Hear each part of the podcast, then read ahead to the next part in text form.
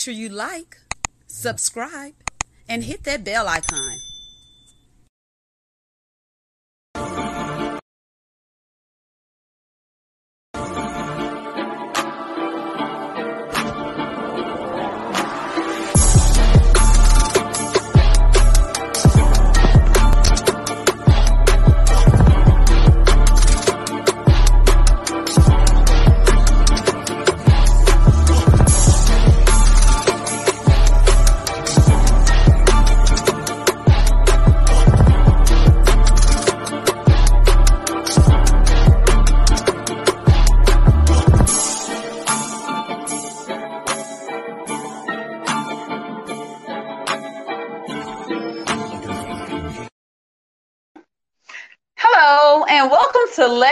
Talk with Freema.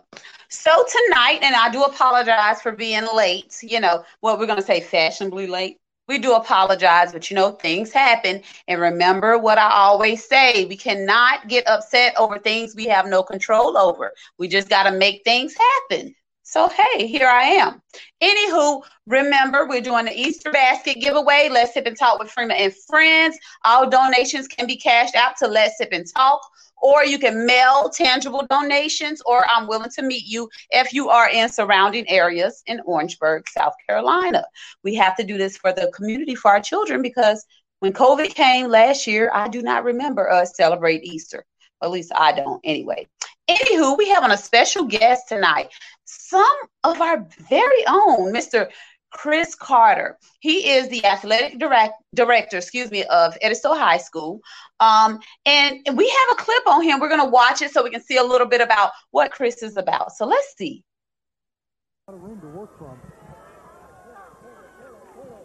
So from the 32-yard line, Tyrone Stevens right up the middle, 24-yard line, finally knocked off there.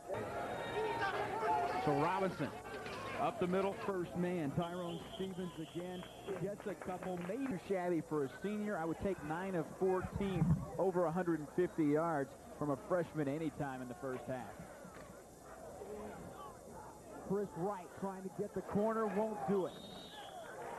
Down at the 46-yard line, Chris Carter, the weak side linebacker, who's been very active. The senior from Orangeburg, South Carolina, 46-yard line. Chris Carter, the weak side linebacker, who's been very active. The senior from Orangeburg, South Carolina. Great pursuit by him. He showed good speed there to run down Chris Wright.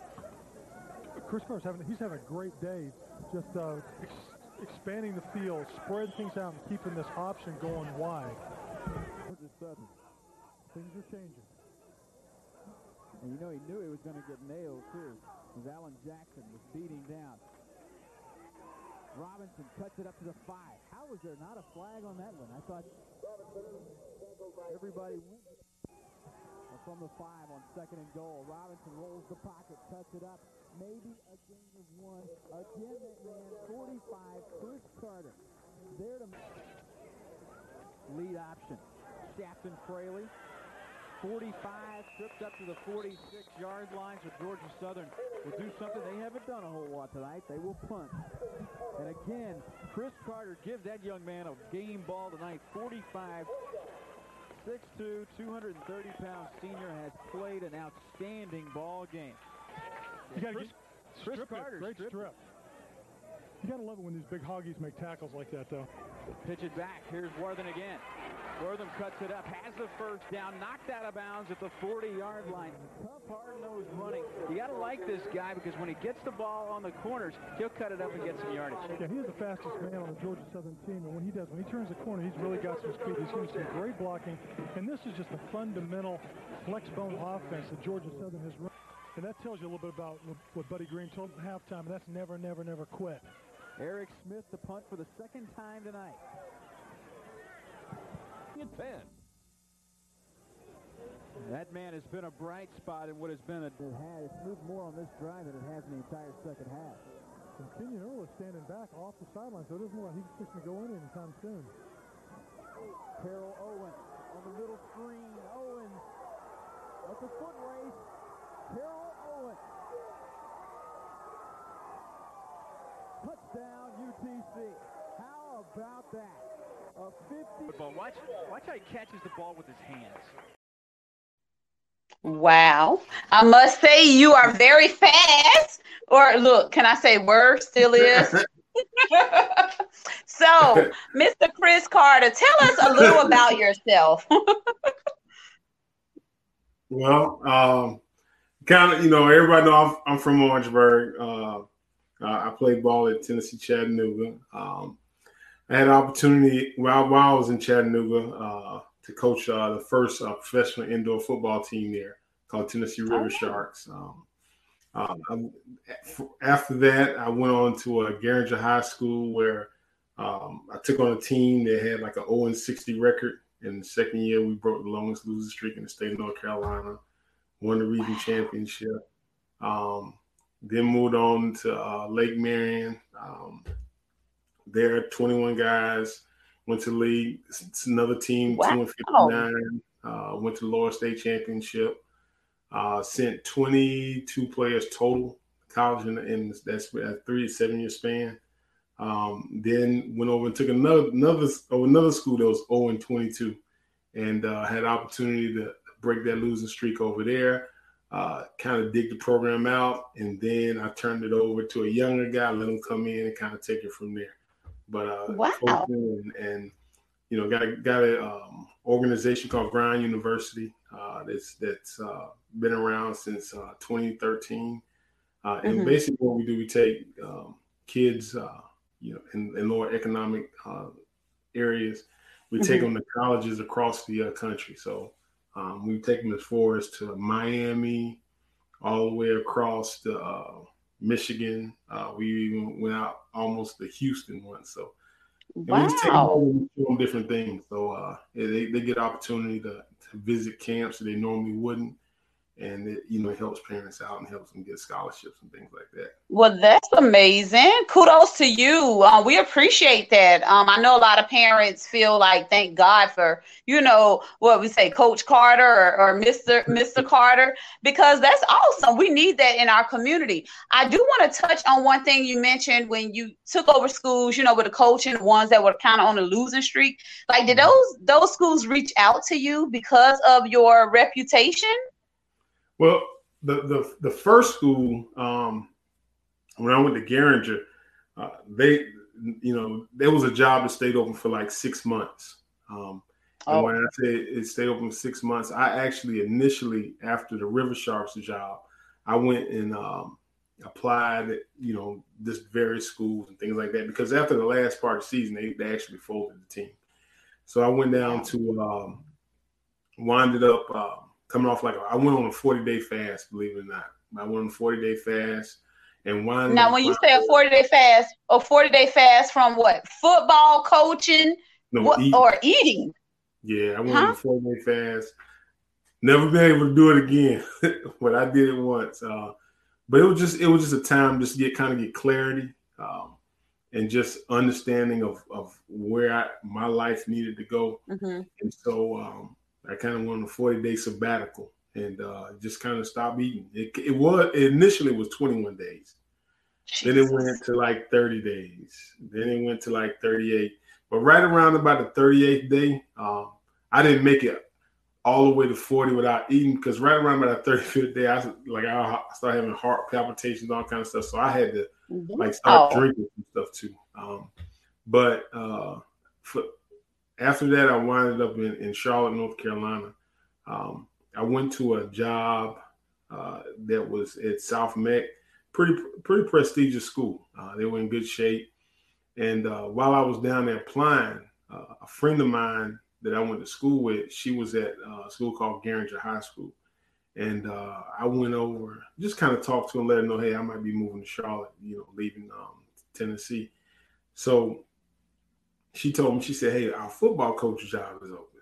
And so I was like, uh, I said, What, the assistant? She's like, No, the head coaching job. And so I'm like, uh, you gotta come over here and just talk to him and just see what, you know, see what happens. I go over and I just talk to him, uh, just just kind of get an idea, and they set right. up an interview with me. And I came back and I told coach the guy I was initially applying for. And uh, he told me, he said, man, that's the worst job in Charlotte. He said, you don't want to do that. You don't want to do that. He said, 0 and 60. They fired every mm. coach that ever come over there.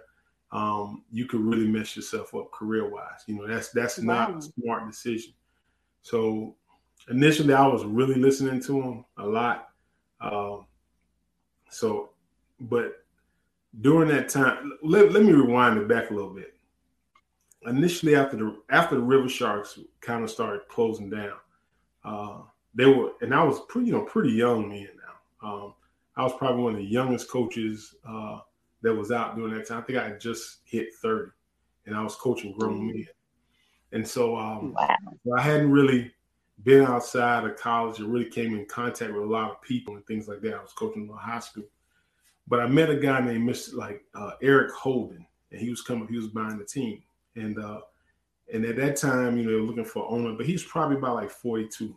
And uh, mm-hmm. when he got when he got the car, uh, he said, uh, you know, Mr. Carr, man, I, man, I talked to you. He, everything he kept calling me was Mr. Carr, Mr. Carr, Mr. Carr.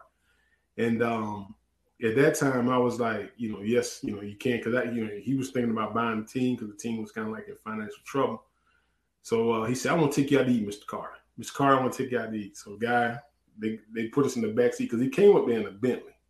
And so oh, wow. he put, got me in the back seat. So I was already kind of shocked, you know, just a man, you know, guy just turned 30 at that time. And, and I was like, uh, you know, man, this is pretty big. So when, uh, but when we got to the restaurant, he took me out to the restaurant. He said, uh, Mr. Carter, he said, when you looked at me, and you, and this is how you, this is very way. He said, when you looked at me, what did you see?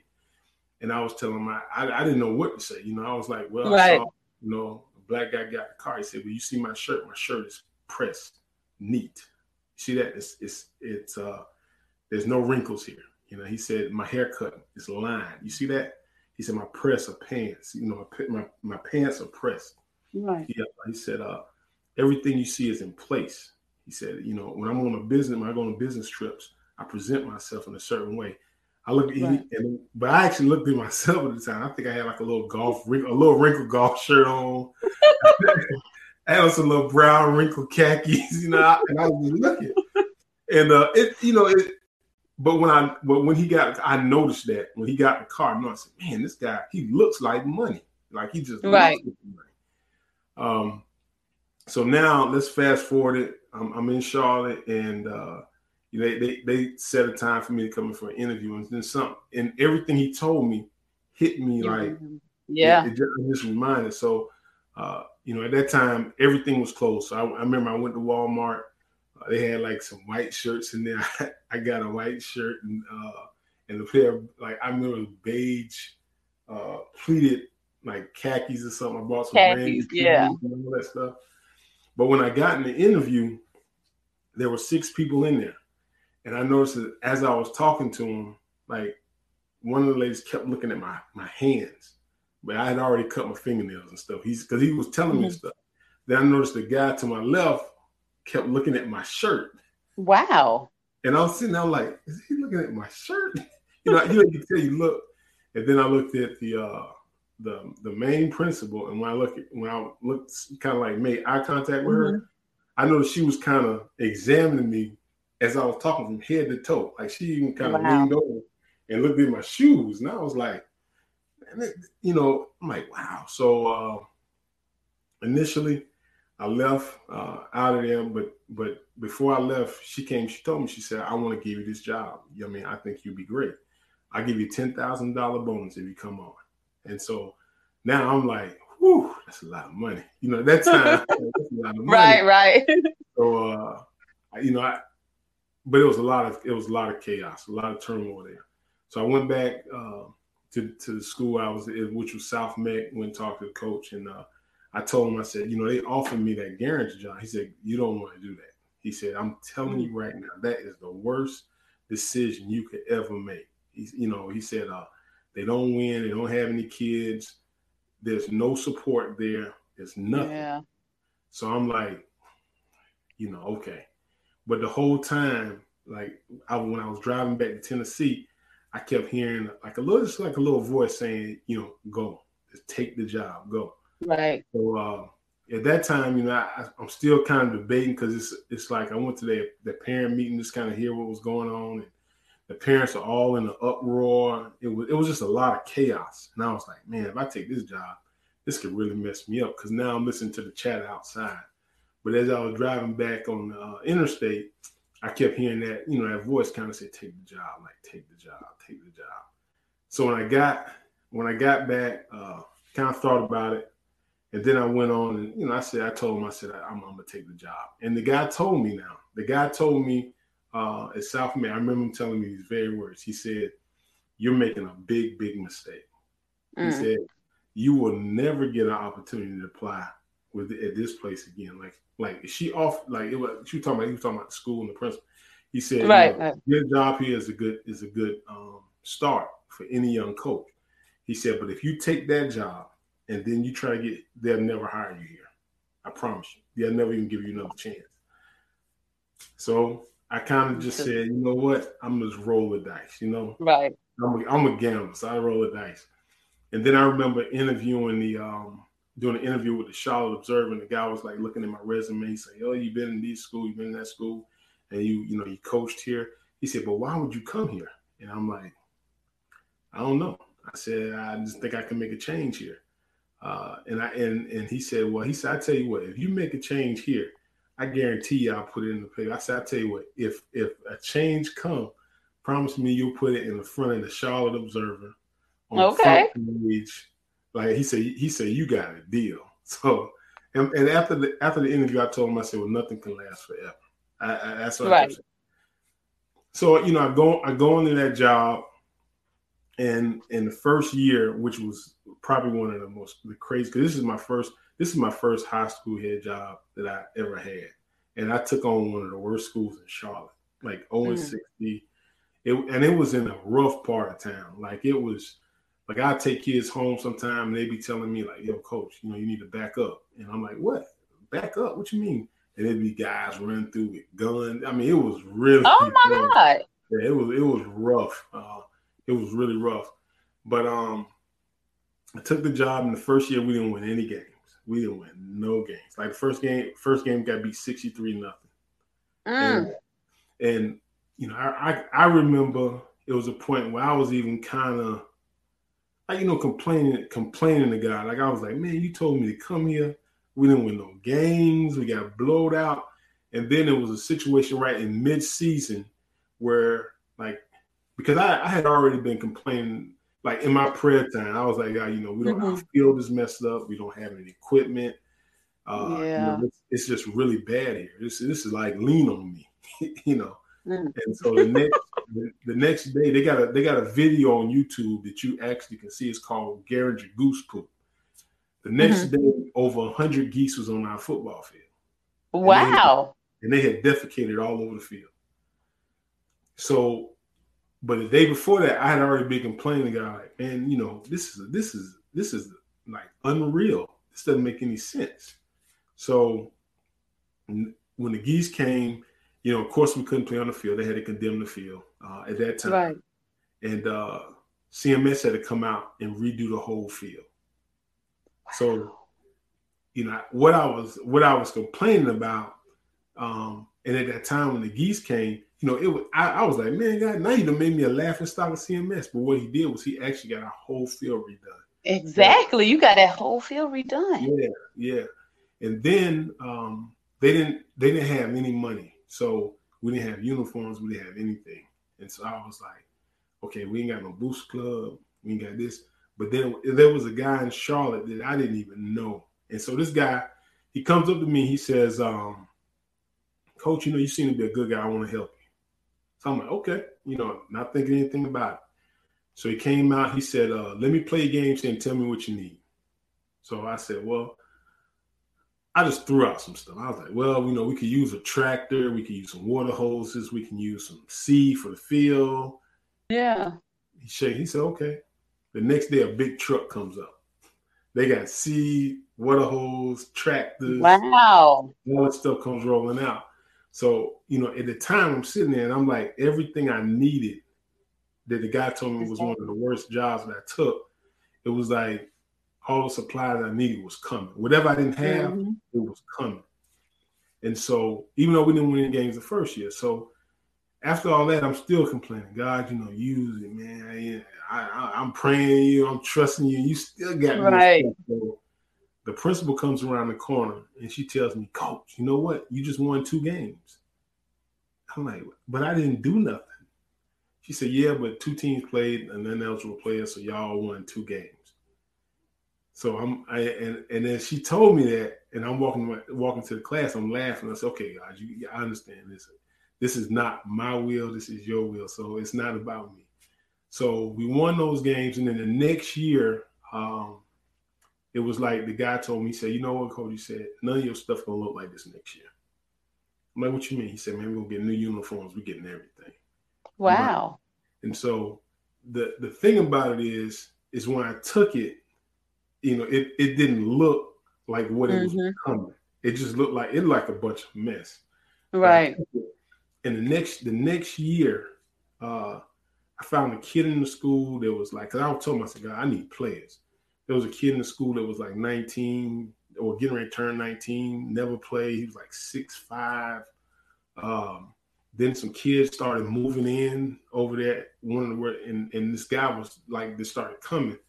So mm-hmm. the long story short, we go into the season, and uh, you know we we didn't win the first two games, and then after that we, we just something snapped, and we went on like a streak, and they they got it on the paper. With uh, I mean, um, all this is on YouTube, you know, like channels.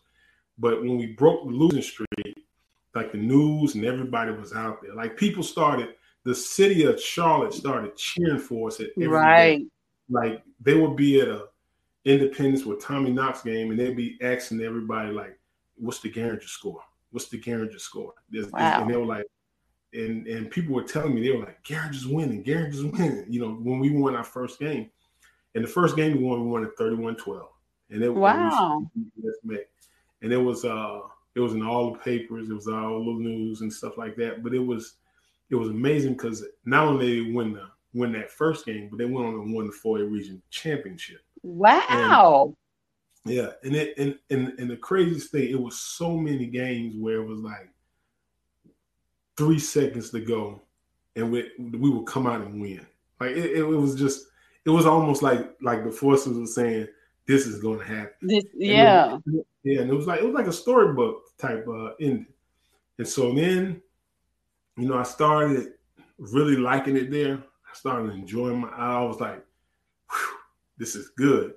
But you know, when God tells you it's time for you to go, yeah, a lot of times people don't want to leave because they get comfortable. They like what's going on. Absolutely. So, um, a little a little turmoil started kind of brewing around the school. Yeah, I, I could feel it, um, and it was because some of the stuff that by when I started seeing things ha- having to change because of that. Mm-hmm. And so at that time, I said, well, um, the schools were divided in five, five parts. Um, and Garinger, because they were un, under like state, um, they'll be evaluated by the state because of test scores. So, mm, okay, the school I was at, what they did to get around it, they divided, made five, four other schools besides one, and my school was closing down. Mm. And so, I got, I get a call after I just got I was just nominated Region Coach of the Year, Charlotte Coach wow. of the Year, NC, and they were like, "Yo, they're not bringing you back." I was like, "What?" I was like, "I, I just wow." the, the school's told they're not bringing you back. So I'm sitting there, I'm like, "You got to be kidding me!" Like, I, I just, I just want to read, you know. So they said not bringing you back. So um, at that time, I'm kind of like, you know, and that's what kind of sparked the fast, you know. Cause I was like, God, this is, I can't believe this you know, I, I just won the region championship and I'm getting fired. And you getting fired. So I'm getting fired. So at that time, I, I started applying for different jobs, but because I had won that those games, like I was getting interviews. People interview, interviewing me for a basketball coach. I was like, I never mm-hmm. coached basketball, and they're like, Yeah, I want you to coach the basketball team. I'm like, I don't know anything about that. uh, you know, it was just crazy. So um, I remember when I applied at Lake Marion. Uh, when I when I applied uh, at that time, you know, I, I went down and uh, I interviewed, and something told me like the same voice I heard last time. It was like, "This is why I want you to come," and uh, it's a small voice, and you know, you can say mm-hmm. intuition, that gut feeling, right. and uh, but I didn't want to come. and notice every job I, had, I really didn't want to go in the beginning. So um, I was like, but I heard someone say, just go, you know. So when I got back, um, I told them, I said, uh, I got another job. And they were like, oh, wait a minute, wait a minute, wait a minute. Now, this is the same school that you told you had another job that was telling you that it was over. Was they were telling me, oh, yeah. But what what happened was the one of the principals there, um, actually, and I got this from the principal that was at my school. She said, "Well, let's make them sweat a little bit before we tell them we're going to move them to a different school." And I was like, "What sense does that make?" So they, it was meant for you to move forward. Yeah. So um, they, they they they when I told my younger, they said, "No, we weren't going to let you go. We were just waiting to get things straight." They that's what they told me. But then my principal at the school, um, which was uh oh man, that lady was that lady was like an angel on my shoulder. But she told me, she said, Carter, no. She said they knew they were gonna bring you back, but he said let let them. They want to see you. He wanted to see you sweat a little bit, and so I'm like, but that's my livelihood. I, I had no idea. So yeah, uh, you can't play with something like that. yeah, because I didn't know. And so um, when I told him I when I told him I got another job, he told me to be quiet. Don't tell the kids. Don't say nothing. Just you know, I was like, "You playing games? I'm not gonna. I'm not gonna be quiet." So I call it. I call the newspaper, and I, and I knew they were gonna put it in the story. As soon as I said, I said, "Hey, please don't print this," but you know, I think I'm gonna be going taking the job in, in South Carolina. Um, wow. Like, oh, okay, we won't. Next day in the paper, Carter. It was in there. bold headlines. But um, even at that time though, right before I actually accepted the job, I didn't. When I went to the interview, I felt like I was going to get the job. Mm-hmm. So I said, uh, I said it again. I said, God, you know, things kind of looking up back, you know, back in Charlotte. Right. And uh, I really don't want to go. And uh, he said, well, I tell you what, this is all I heard in my head. If you stay, I'm not obligated to protect you. That's all. That's all I heard. And so I started understanding that if you're not in the right place where, where God wants you to be, He's not obligated to protect you. To protect so whatever you. happens to you, it just happens. And a lot of people get mad because they want to go where they want to go, right? To be there. And so uh, I heard that, and it kind of stuck with me a little bit. I was like, "Ooh, man!"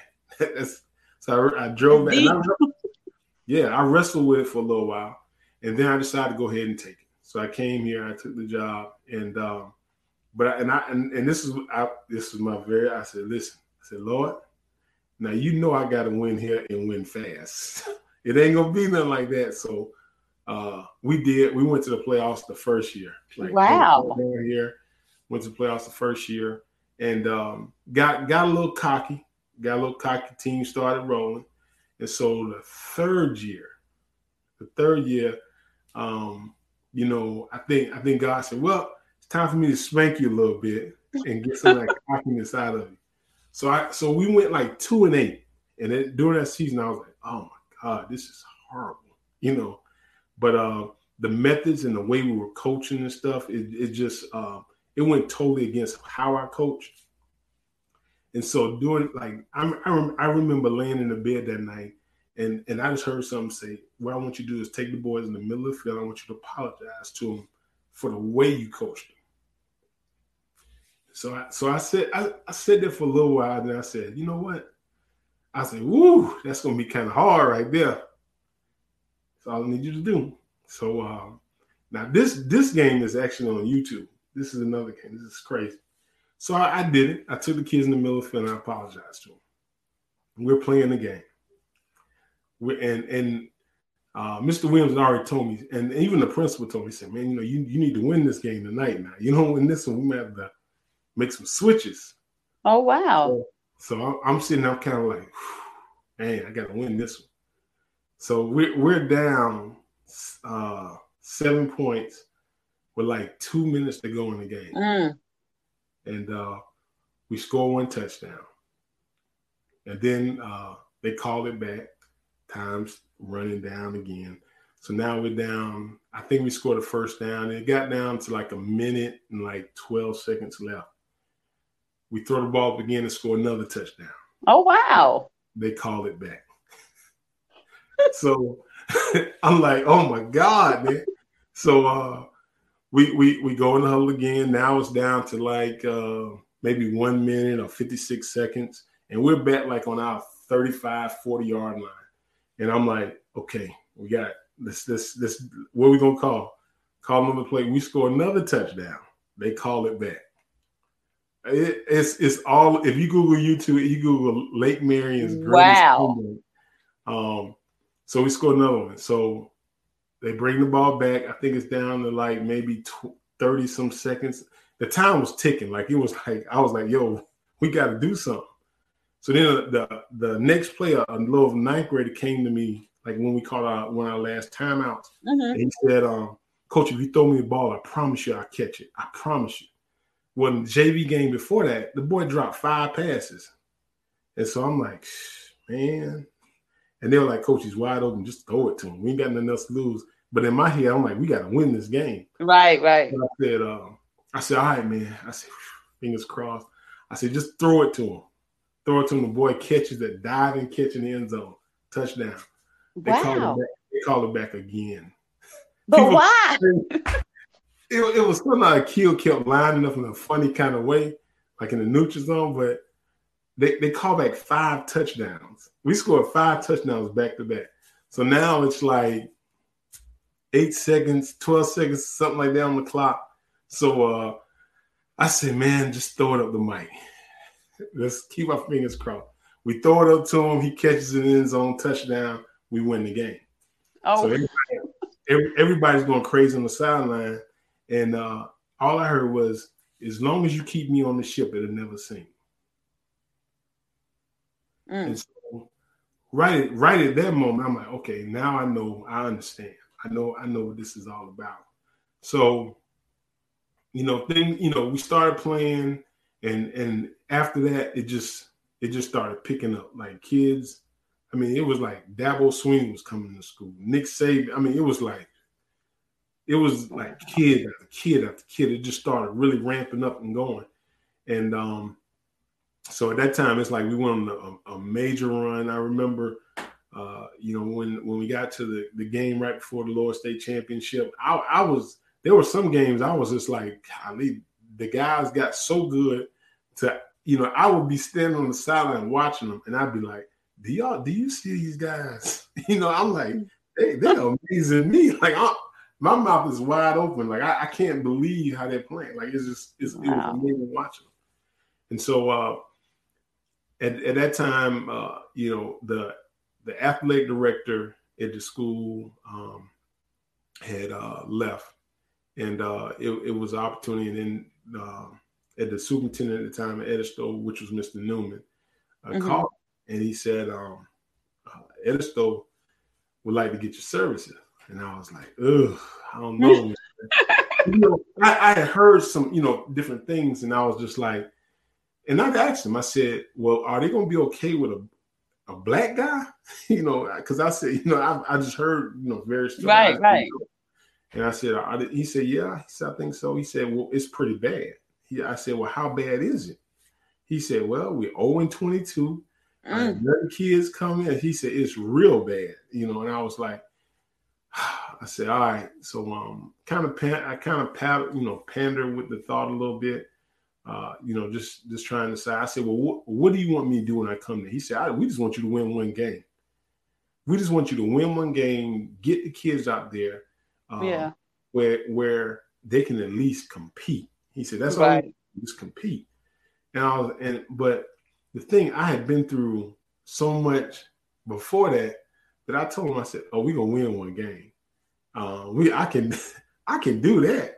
Uh, and at that time, you know, we I, I it, there was a lot of uh, there was it seemed like every place I've been in where the the programs have really really been bad. There's always been a lot of clatter clatter and a lot of noise around it, mm-hmm. um, and it's a lot of stuff that you got to kind of fight through to get to the kids to help them and push them. And and and that's one of the things I started looking looking at it. So when we were able to kind of get through, I remember the last game uh, when we played Eau Claire. Uh, and and I and I asked the coaches. I said, uh, you know, let's put the best kids on the field. I said, just the best. I don't care who it is. Just give me the best kids we got. And uh, you know, at that time, I think we had it. The team was somewhat mixed. Uh, the, mm-hmm. it, it wasn't heavily mixed, but it was somewhat mixed. But I know we had a total of I think it was seven seven black kids that actually was on the offensive side of the right. ball. And and somebody told me, said, you know, this is gonna be a first right here, brother. Mm. sure you want to do this? I said, you know, I'm sitting on me. It's just a football game. They said, no, you don't understand this, man. I said, well, let's just play the best kids. You know, this. I mean, that's what I've always. That's what it's always been about me. It's not about right. color. It's not been about that, but it's just let's just play the put the best kids out here and let's see what we can do. Um, so we put the kids out there, uh, and, and they played, and and we wind up we wind up winning the game, but it was still like one play left. So they dumped water on me, and they're like, "Oh, we got one more play left." and I'm like, "Y'all dumped water on me," and, and they they threw like a, a a flea flicker hail mary kind of pass, and the boy flipped it, and he was down the sideline. I said, "Oh my god, I cannot believe this." But oh, luckily, good. we had to tackle them at the last part, and we broke the losing streak. And then the next year, you know, they improved, and then from there. But it's just my my uh, mo through the through the past is what I've seen is I've always stepped into very chaotic situations, mm-hmm. um, very chaotic, and it, and it now it's I kind of like I call it you know battle wounds. Like it, it you know I could go into it now and be like you know what whatever hits me just hit me because I already right. already seen this before. But it's you already seen it. Yeah, but it's just like just going in those situations in the beginning. It it was a, a very tough task, should I say? I can imagine. How does it how does it make you feel to know that? And I guess because I'm not gonna say because I'm a female because I know I know women know football and mm-hmm. all this stuff, but how does it work with all the blame being on you, like you have to win, like you're not the players on the field. So how does that work? It, it's it's tough um, because you know you're actually putting your hand, your life in the hands of 15, 16 yeah. Uh, it, it is. Um, but one of the things you know I, have learned that is that you you really got to spend a lot of time in developing the young men, and you just gotta you gotta develop a very thick layer of skin you you can't be somebody who needs the crowd to, mm-hmm. to move with you. So you have to be more of a, a, a mover, and you have to be more of a person that can be alone, uh, and be because when it going when it's going bad, it's like everybody. You may have, and and, and even at those times, I always think God always he, he always sends you one or two people that'll say something to you to kind of keep you going, like oh, coaches. Absolutely. You know? But the masses of the people that's coming against you, a lot of times you have to kind of, you know, now I'm like, it doesn't matter. But then it was like, man, I feel like I want to go and, you know, it, it was tough because, you know, you got to get up after you get your butt kicked and you got to walk down the hall. Yeah. You got everybody saying, oh, they suck. He's terrible. He's this. He can't do this. He can't do that. You know, they need to fire him. They need to move him. They need to get rid of him. They, you gotta you gotta deal with all that and then go in with a smile on your face. And, right. and, and then you got to deal with the person that's right there beside you that's saying, you know what, if I had this job, I could do a lot better. I can Do, yeah. yeah. So you so you your leadership is a is a kind of position where you gotta be willing to be alone. Um, you gotta be willing to uh, you know take a lot of hits and, and, and you gotta have a, a, whole hell of a lot of faith. You gotta have faith more it, you gotta have you gotta be so optimistic that okay, if I get up today, it's like gambling. It's like I'm gonna come out on the end. Like, yeah, like you gotta it just gotta be a belief in you, even though you can't see it. Like I'm gonna I'm gonna make it through. Mm.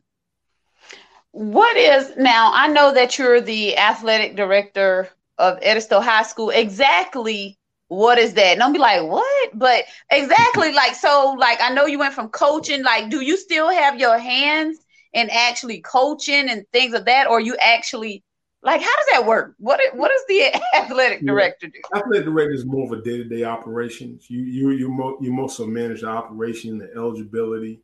Uh, on a, on a bigger scale, uh, mm-hmm. into like you know financial uh, money aspects. I know when gotcha. we first got there, we had there were some things that were in the red. You got to kind of clean things up. Um, mm. You got to evaluate coaches uh, and, and various things like that. But it's it's more so you're just managing the daily activities of gotcha. the whole athletic department. Um, you know, it's it's it, it's not so much of the pressure. It's when you're like you're like coaching, but mm-hmm. your job is you basically get the complaints now. Like instead of being the one they're complaining about, they bring you get the, the complaints. Yeah, you get the complaints now. Like you mean you need to fire that guy. You need to fire this person. You need to get rid of this person. You know what are you gonna do about this? What are you gonna do about that? You know, this needs to. You know that that's right. So uh, got you. Do you find yourself um, being a micromanager? And I don't know if that goes with you know an athletic director, but what I mean when I say that is like as far as how the coaches are coaching. Do you find yourself wanting to say, "Hey, you know, maybe you should try this or do this or you know put the best players in"? Do you find yourself doing that, putting yourself in that situation? You know, a, a lot of times uh, I'm, I'm, I'm more so. Uh, I believe in giving people opportunity to lead. Uh, I, I, always, I always said this. You know, you never cash your pearls unless people ask for them. Mm-hmm. So, you know, I, am I'm, I'm around. Um, not many people know my story. I know my background. I know the coaching I've been through. So, so I, you know, every now and then I get a few people that kind of ask me about, but I'm not the one to talk about right you know, different accolades or what I had. Like, you know, if you ask me, you know, about some of that stuff before, I would never mention it. And I've and I've had friends of mine that that's, that's told me, you know, you need to tell people, you know, your background, your story, because you could, you know, you you've seen more than what you actually put on. Right. And and and one of the things I always say, you know, I don't have to brag about. I, I feel like when when God wants my story revealed, he'll he'll create a way. He'll let Absolutely. people know about my back my background. So so I I never been the one to have to come in and, and give you my title. Like I'm this, I'm that, you know, because that to me that's just kind of it's just like you to me you're putting it on, and you want people to validate who you are when you, you show who you are. Yeah. So I totally get uh, it. There, there, there, there's some other things that I've done that that you know I, I would I would tell if, if if God put me in that place to be able to say, hey, I need I want you to tell people this story now. Right. But but other than that, I've always been, you know, I my famous saying was, "My boys make the front page." My boys make the. I, I would tell all the kids, "My boys make the front page," and what that says is, is that you know, people who join me, I'm going to put you in the spotlight. I'm going to really do my best to kind of push you up there and get your name out there and do what I can right. to help you. And I think those are the things that that people remember. It's not so much uh, of of what of, of people following me just to follow me, but you like people follow people that they get something from. Absolutely. And, and the thing about being a leader, when people say they want to be a leader, you got to be willing to be drained. Now you got to know how to replenish yourself, but a lot of people cry for leadership, but they don't know leadership is is is draining and it's hard because you got so much that's demanded of you that yeah you're going to sacrifice some things. You're going to sacrifice time. You're going to sacrifice uh, certain things that you want to do. You're going to sacrifice that in the process. And when you get to the point where you feel like you can't sacrifice for the people you're leading, you need to step then. Yeah. You need to lead them. So, you know, that being said, I, I don't really micromanage people because I think sometimes when you micromanage people, that's that's just a form of insecurity. Um, that you're trying to force your will to let them know I'm in charge. And I mm-hmm. uh, you know, people know people know I'm the athletic director. I don't have to. right, right. you know who I am, um, and so I, I, don't. I don't do that. Well, that's good. That was good. I just thought I asked. You know, from the coaching background, was it hard to like kind of separate yourself from it? But that's good to know. How long have you been with Edisto? Because you know I'm a cougar you know, so Team Edisto. you know, I've, I've been there. Um, this is going my like my fourth year. Uh, okay. It's, um, it's you know I, have learned I've learned a lot. I, I, did the coaching there for three years, and I decided to go ahead and step away, and um, because I felt like that was that was the right time. You know, I, mm-hmm. I left. I every, every place I've I've gone, I always left it better than where where I found it. And that's uh, good. I knew I knew that year the team I left was going to be pretty good. I know there were like 17 seniors coming back, uh, and there were some really good players. So I knew if a coach was coming in, I, I always knew for me the hardest thing was getting the thing started and, and right. being a new coach coming in. If if it's, I always had to dig it out of the ditch and then get it going. And uh, so I said, if if I if I'm gonna leave something, I'm gonna leave it better than how I found it. How you found it? Yeah, yeah. And so and so those guys they went on. Some of them was upset with me um, that I that I stepped down, but I just knew that mm-hmm. it was it was my time to step away. And I think that's another thing about being a leader is knowing, you know, when it's time. And everywhere I've been, I've always like known when it was time to step away. A lot of coaches have been fired, and they and they talk about you know being fired. But God has blessed me where I've never been, you know, fired from a job where I had to just because you left when you knew it was time. I left when I knew it was time. Like I knew, okay, this is your reign, this is your time. It's time to move on. And I just I just knew that and that was just my time. Um, what kind of toll, and I don't want to keep you too long, but what kind of toll mm-hmm. did it take on you when it's whole? And I know everybody's probably tired of hearing about it, but it's reality. This whole yeah. COVID 19. As an athletic director, like what kind of toll did it take on you? You know, when it, it hindered the players from playing it, the parents were upset because I know I was an upset parent mm-hmm. with basketballs. You know, like it was just like, how did you handle that? You know, what advice did you give?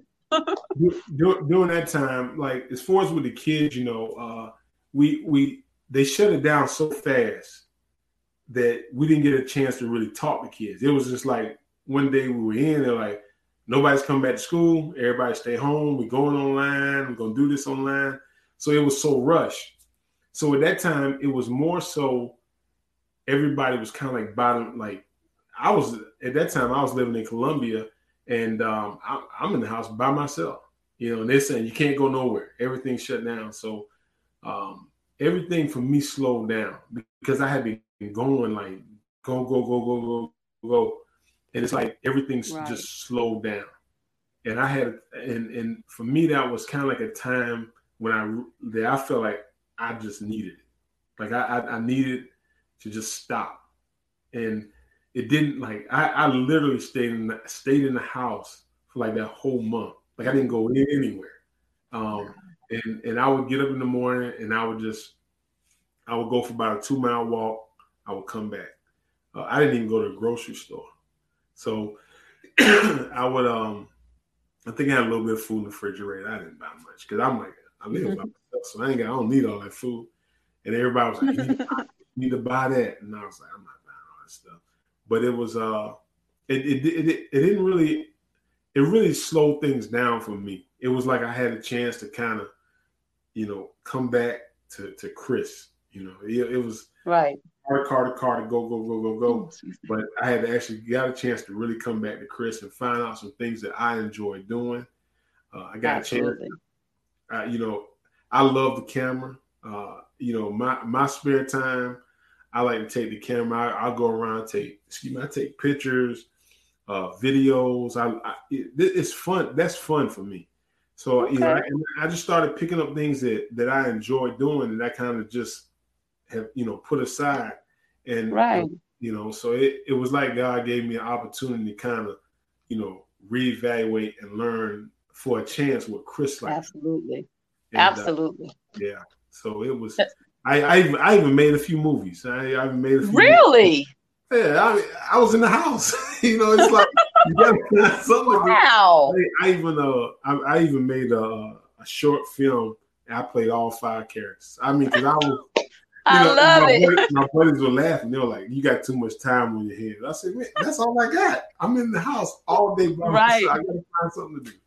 So uh, I did that, but I, I, was blessed because I still had checks coming in.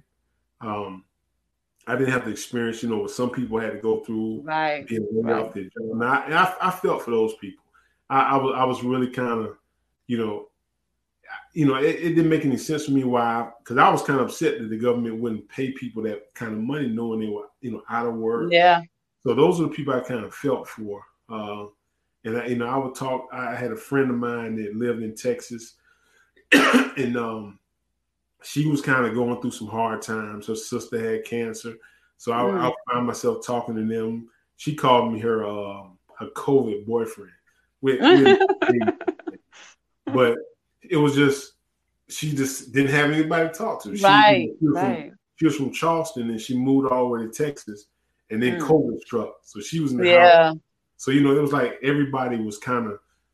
I, I, think people were so in into the go go go go go red carpet events, mm-hmm. parties, that, and then you know when COVID struck, you're in the house. You know now you you kind of thinking like it helped you back. Like what's really important to me, right? Like, do, do is this going like do some people found out that they they wanted love versus this over here. Some exactly. people, it just people started really like God said, let's slow everything down. Let's just let's just pause. That's how I took it. Yeah. yeah. So I, I think you know, and now things are starting to open up. People starting to get busy again, but they really need to remember that time because that was a time where the world stopped. It stopped. World, yeah. So when the world stopped, at that particular moment, what was important to you? And then when you really start evaluating that, I tell people don't forget it because it can the world get shut down again. Again, we never know. You know, so um, you know, put yourself in a better place. Uh, yep. Learn who you are. Do the things you enjoy. Um, take life serious, but don't take it so serious. Uh, right. chances. Um, and and you know, I always i have always been like a like a rule breaker, and I had to be a rule breaker because I would go into places that people would tell me not to go. Like, don't do this and, and my all my success has been banked on doing stuff that people told me not to do. So that's just how I am. You know, you tell me like if I look at something, I'm saying, you know what, my gut tells me, hey, go with this, just go with it. And people say, don't do that, don't do that. I'm like, I've, I've always lived like this. Right. And I, it worked been, for you, huh? yeah, I was been a river, they call it a riverboat gambler. You know, I mean, but but you know, I, and and all it is to me is is people learn how to they, to listen to that inner voice. That inner voice, if yeah. you can hear it, it'll never guide you wrong. Uh, it's just I, I, I had to learn how to live and hear that voice in all aspects of my life, not just certain aspects of my life. So that's right. that's the thing that I had to learn to do, and still learning. But I, I teach kids that now. Like um, a lot of that when they ask me, I say, you know, you got to trust that inner voice uh, I had a couple of kids um, that were trying to make decisions on colleges because of the yeah. COVID. They all had an extra year. And, you know, one of the guys was telling me, Coach, I got a couple of schools I could pick from. And they didn't know what which one to pick. And, you know, now, you know, I, I was telling them, I said, you know, you got to trust that inner voice. I said, I can yeah. tell you what's best, but what does your voice tell you? What What does that inner voice tell you when you go? And uh, some of them, they come at us and I'm gonna stay or I'm going here. But it's just like, you know, I'm still, you know, I, the things I've been through, I've been able to use it to help people. Right. And and you know what's so funny though? Um, I normally ask everyone that comes on, like, what would you tell the little Chris? You know, what would you tell the young guys? And you just basically answer that question. Trust your inner voice. You yeah. know, like it'll never steer you wrong. So my my younger self. Well, you know, like for the guy, the young guy, the the high schoolers out here now that you encounter, yeah. like what would you yeah. share with them? And you basically, you know, answer yeah. that without me even asking the question. yeah, trust. Yeah, tr- trust. You know, trust that voice. Um, don't be a scared. Don't be scared to take a chance. Um, mm-hmm. You know, uh, my generation came up on. They told us to get a job and get married, and that's all they mm-hmm. knew. My, you know, my parents uh, their thing was, you know, we got married, you know, we had kids, we got a home, and you know, and that's what that's what that's just what they did. That's all they knew. Uh, I think now I, I, tell kids more so now find find out what it is that you enjoy doing, and, and, right. and these kids more are the entrepreneur spirit. when we said entrepreneur back then, it was like, oh, you just ain't working. you ain't right. got a job, so you're an entrepreneur. We understand it, but they really want to do that. So you know, I teach them more so. It's not about just going ahead, just getting the job, but uh, go after you know, like what's in your what's what what's in your heart, what's your gift. Not don't tell me I don't don't don't go after your passion. I need you to go after your gift. Your gift. A lot of people chase their passion, but there's nowhere in the Bible where it says chase your passion. Your, it didn't say your passion to make room for you. It says your gift will make room for you and bring you before great men. So mm. find out your gift and and if and if people can find out what their gift is, it, it may be it may be baking a pie. If you bake pies and you bake the best pies, you need to be somewhere there baking pies. Yeah. If you can cook chicken, you need to be somewhere cooking chicken. Hmm. the the lady is um, I can't think her name, uh, but she she started out baking pies in a shop. And the man, the boy, the guy's shop was about to shut down, and she started baking pies in the shop. And she she just basically told him, she said, you know, maybe I can generate some business if you let me bake pies. Well, she baked one, sold every slice. Wow. The place started packing up. Next day, she sold all those. She had to go back and bake four more. And then it started getting to the point where she put a commercial uh, oven in her house and started selling pies. She got pies all over the country now. She's not mm. a business, but her gift was baking pies. Baking pies. And, wow. And Steve Steve Harvey's hair, you know, his his hair cutter the person who cut his hair. He mm-hmm. paid dollars for that person to cut his hair. He said when he got his job, he moved up. He paid that guy like fifteen hundred dollars a week for for haircuts. He said, you know, and then it kind of progressed. He said the guy was making anywhere from ten thousand dollars a week cutting his hair, but that was his gift. Wow, because that's his and, gift. Yeah, he said. So people need to understand like what's your gift. Mm. I think I think that's the one thing that even adults wrestle with. That they just you know, if if you had to ask an adult, what's your gift? They can tell you what their job is. They can tell right. you what they, they, their passion is. But if you ask them, I say, what's your gift? And they say, it's it's it's the thing you can do with the least amount of effort. Like you can you can just do it. Like you just there's no. Is it fair? And I don't even want to say fair.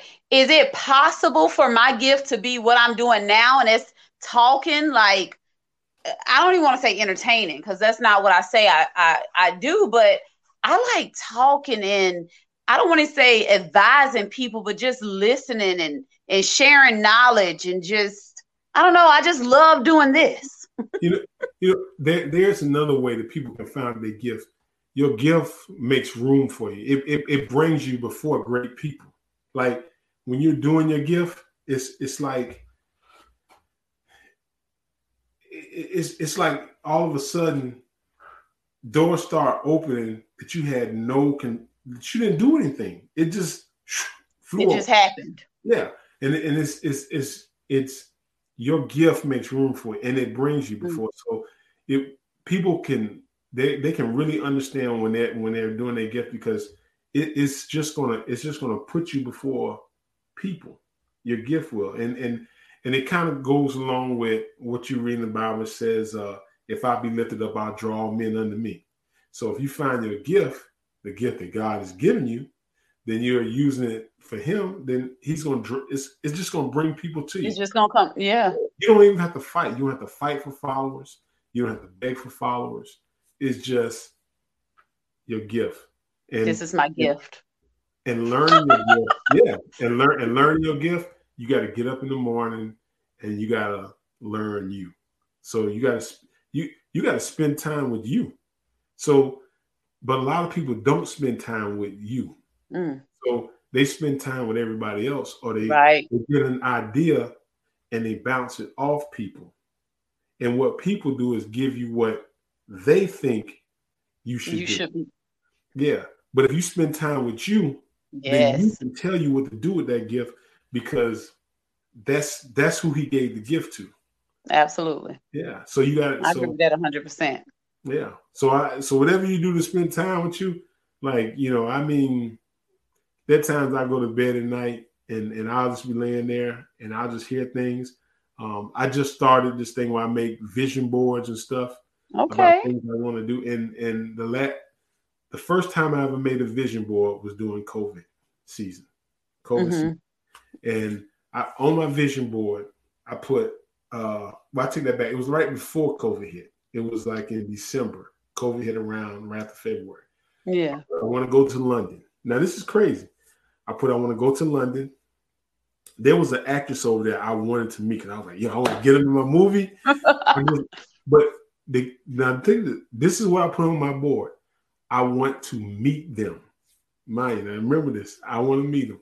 I put down like I wanted twenty thousand dollars to come to me. I was just this is what I Yeah, had just- yeah. Uh, I had I had I wanted to get a special kind of computer, uh, and um, I wanted a camera, uh, a camera. Okay. In December, in January, I went online to see if I can find a ticket to London, and it was like three hundred bucks, one fifty there, one fifty back.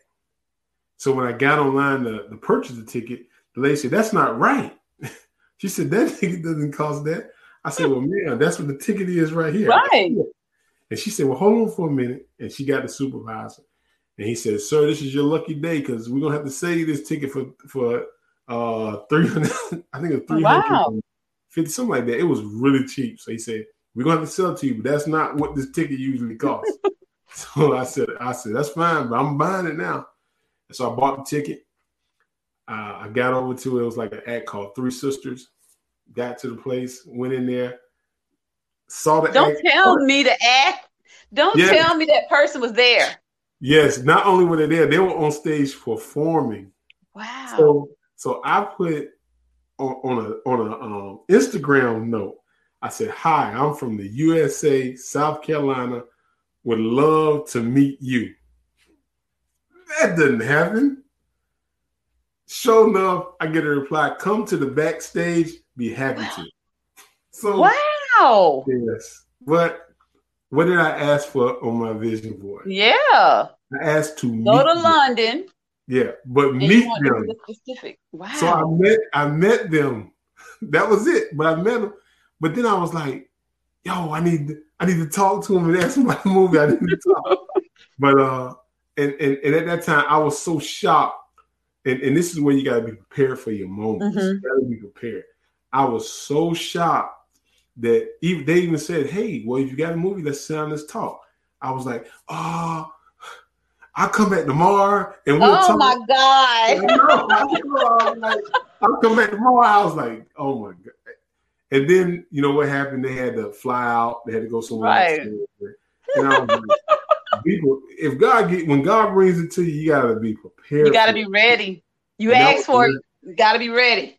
You gotta be ready. And so Wow. uh, that was one. So then uh, I made a movie for the Lupus Foundation. Uh, they'll be coming out this year called Mark of Butterfly, and uh, I did. I, you know, we made that movie. So here's the thing: there was a nurse uh, that had some friends that you know suffered from lupus, and um, she said, "Hey, I saw your trailer. I love it. It's a great. It, it, it, it can really help a lot of people. Can you tell me more?" So I told her little bit about it, and then she said, "Well, is there anything I can do to help?" I said, "Well, you know, there's a computer I like." She said, "Well, do you have a picture of it?" I'm like, "Man, there's no in the world. No in the world. This lady's about to buy. They about to buy Right. a computer." So I said, "Well, you know what? They asked." Right. So I show them the computer. Now the computer is about twenty seven hundred dollars. Mm. So they said, "Oh, okay, all right." She says, "Is there is there an address this comes to?" I said, "Sure, yeah." Let me write it down for you. Sure, go ahead. Here you go. I give it a favor. Here you go.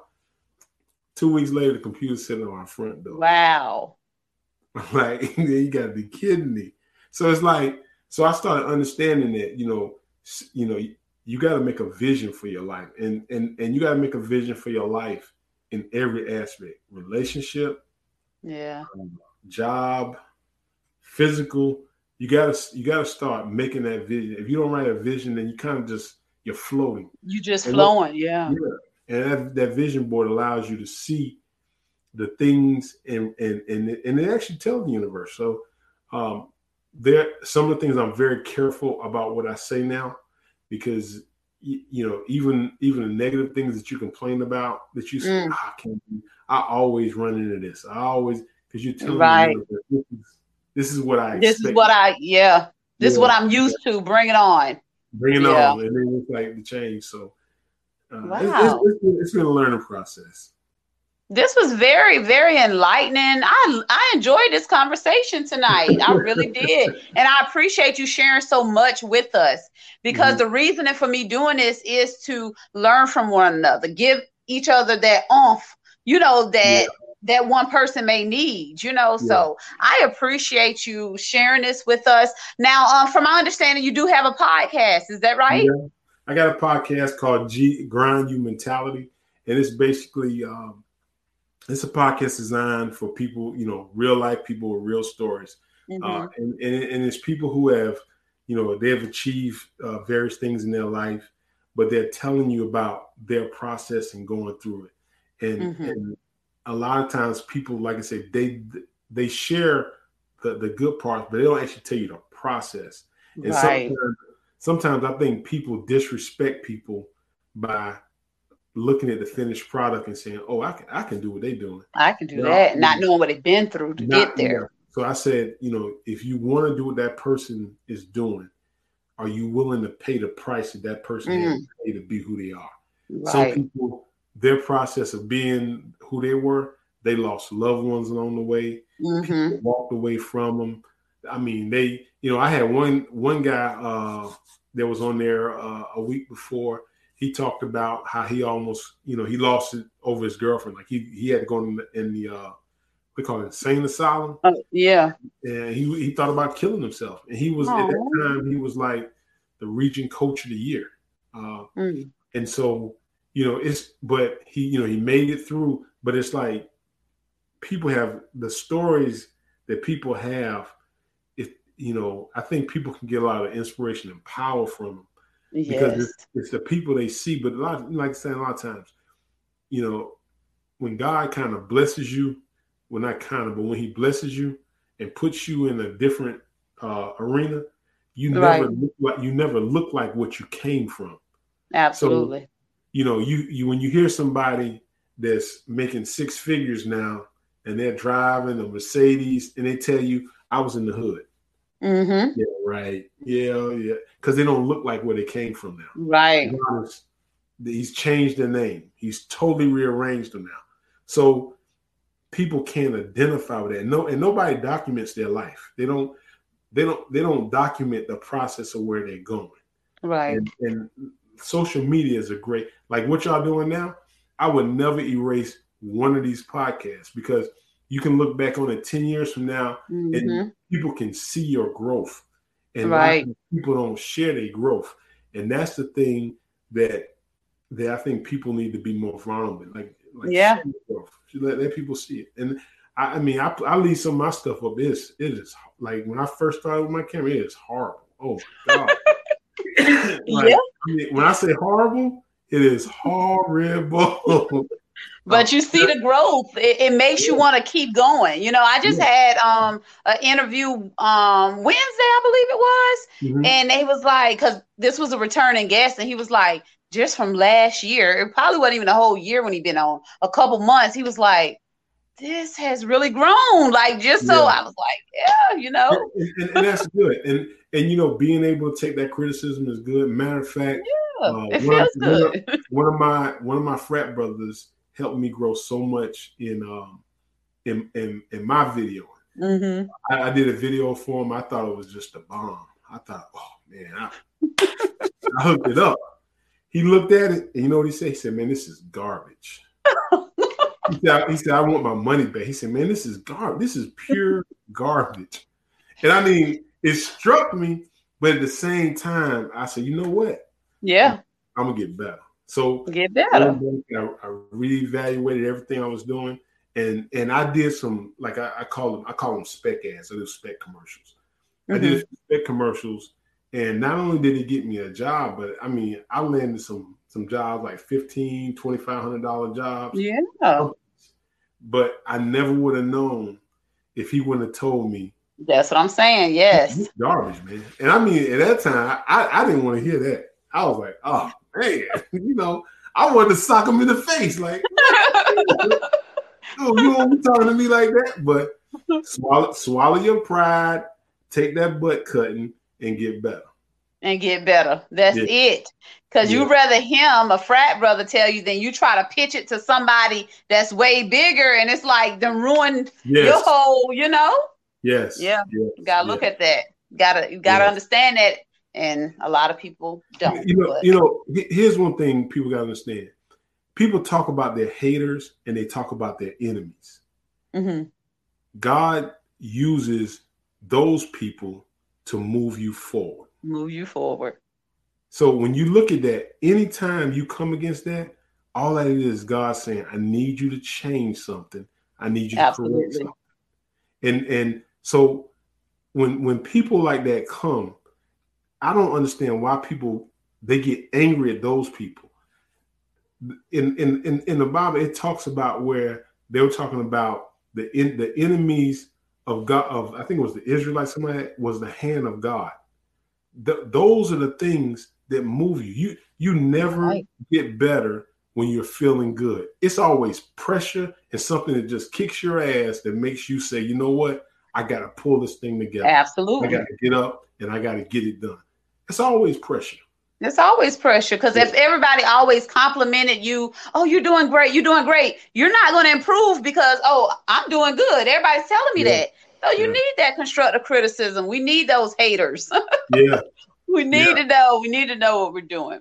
Yeah. Well, um, Chris, I appreciate you tonight. I really enjoyed it. I kind of feel like we have to do this again, just the the conversation itself. You know, yeah. life itself. Um, just period. I enjoyed our conversation. Is there anything else you would like to share with us um, before I let you have your Sunday evening back? Nah, I mean, just hey, just keep doing what you're doing. I appreciate y'all having me on. Uh, check out check out the podcast. It's still a growing podcast uh, I'm, I'm still learning learning as I go. But uh, and and how do they con- the podcast? Um, what is the name of it? You said it's called Grind You Mentality Podcast. Grind You Mentality Podcast. Okay, yeah. okay. We, we, we, actually I actually got another one coming out. Um, it's more so dealing with uh, relationships. Uh, okay, it's, it's in the making, but uh, it's um, I think it's something that is, is needed. Uh, I, I agree. I think we need to get the love back between that our man. Absolutely. So, so, I would so. love to join you one day if you'd have me. I love it. I love stuff we like gotta, that. We, gotta, we definitely get you on there. but um, again, I appreciate you so much. If you'll just stay on um, once we disconnect from our viewers, I appreciate that. And okay. everybody knows on Let's Sip and Talk with Freema, peace and love. All Thanks right. for tuning in, guys.